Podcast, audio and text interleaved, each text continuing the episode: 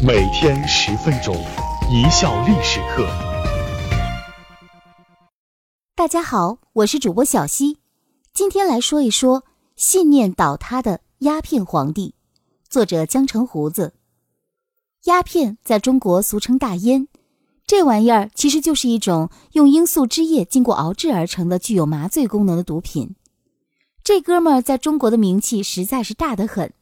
当然，他的名气大不仅因为它的危害大，而且它拉开了中国近代史的开端，给中国人带来两次屈辱的鸦片战争。其实，稍微有点独立思考能力的人就会发现一个问题：罂粟这个东西在唐代就传入了中国，但是上千年以来，中国人从都不吸食鸦片。当时的人们一直把它当成一种观赏植物，当时叫米南花。即使是后来发现了它的药用价值，也只是把它作为一种有麻醉作用的药材。但吊诡的是，好像是一夜之间，全民都开始了吸食鸦片，而且最初中国政府的态度还是许可与纵容的，这又是为什么呢？今天我们就来好好说道说道这个事情。我们固然要声讨那些将鸦片贩卖进中国牟利的英国和印度黑心商人。在明知道这个东西是有害品的前提下，还要大肆的生产和销售，但是我们是不是也要反省一下，为什么只有在中国鸦片才泛滥成灾呢？为什么说万历皇帝会性情大变呢？万历皇帝鸦片上瘾有什么证据呢？打开这个笼子，放出这个魔鬼的人不是别人，是大明朝万历皇帝朱翊钧。这可不是作者胡说。史料上有确切的记载，朱翊钧乃是明朝的第十四任皇帝，此人在位四十八年，是大明朝待机时间最长的皇帝。他统治的前十年，由于年幼，由母亲李太后代为听政，太后则将一切军政大事交由张居正主持裁决。张居正死后，万历亲政，在十年左右的时间内，他从一个勤政皇帝，逐渐蜕变成了一个奇懒无比的货。懒到什么程度呢？三十年不出宫门，不理朝政，不郊游，不祭祀，不朝，不见，不批，不讲。从万历十七年开始，朱翊钧不再接见朝臣，内阁出现了草鼠多空的现象。这估计是中国历史上唯一的一次没人当官的时期。不是文人士大夫们开始要脸面了，不想往上钻营了，主要是没人签字盖章。万历之所以变成这样，有人说是因为立储之争，跟大臣们严重对立；当然，也有另外一种说法是受了张居正的刺激。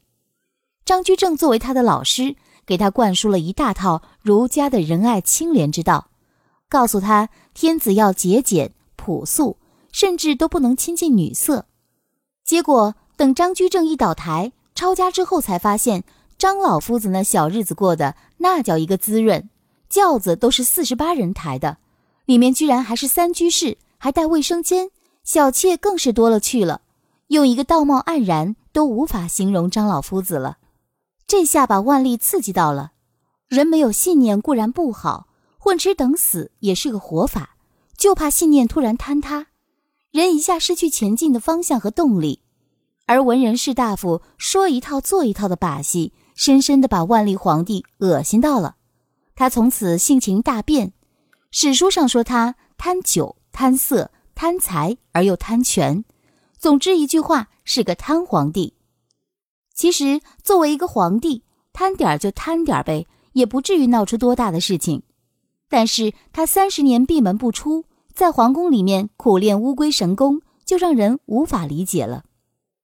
历来有人怀疑万历多年不上朝理政，根本原因是因为他中了。乌香之毒，他在宫中试验服食丹药，丹药中就有鸦片，他给鸦片起名叫福寿膏。他不上朝，借口是头晕眼花，其实主要原因是纵欲过度，再加上鸦片的毒瘾所致。一九五八年，定陵被挖掘，考古学者对万历皇帝的尸体进行化验时，发现他的骨头中含有吗啡成分，这是万历皇帝食用鸦片的铁证。因此，完全可以推断，中国民间之所以自明朝后期开始形成吸食鸦片的恶习，始作俑者大约正是这位万历皇帝。为什么说当时的政府事实上推动了鸦片贸易的合法化？民间吸食鸦片之风又是如何兴起的呢？对于鸦片这东西，医书上早就明文记载，这东西有毒，而且容易上瘾。凡是负责任的政府，必然会严厉禁止。事实是，明清政府不但不对鸦片厉行禁止，而且在很长一段时间内还把鸦片贸易合法化，默许民间的吸食活动。而这一切也是从万历年间开始的。我国最初的鸦片来源是泰国进贡来的，大约每年三百斤，其中皇帝两百斤，皇后一百斤。这个数量并不能满足皇室的需要，皇帝还要派出太监到处寻觅采购鸦片，而当时的鸦片价格与同等重量的黄金同价。最荒唐的是，从明朝万历十七年开始，贪婪成性的朱翊钧居然火中取栗，从鸦片贸易中收起税来。实在是荒唐之极。万历四十三年（一六一五年），明朝廷规定，鸦片每十斤征收税银一钱七分三厘。清朝初年仍沿用明朝的方法征收进口税。康熙二十三年，清廷规定，每进口百斤鸦片征银三两。清初进口的鸦片数量每年约二百余箱。乾隆三十二年达一千箱，嘉庆五年达四千箱。道光初年达八千余箱，至鸦片战争前夕，每年进口的鸦片多达四万余箱，约四百万斤了。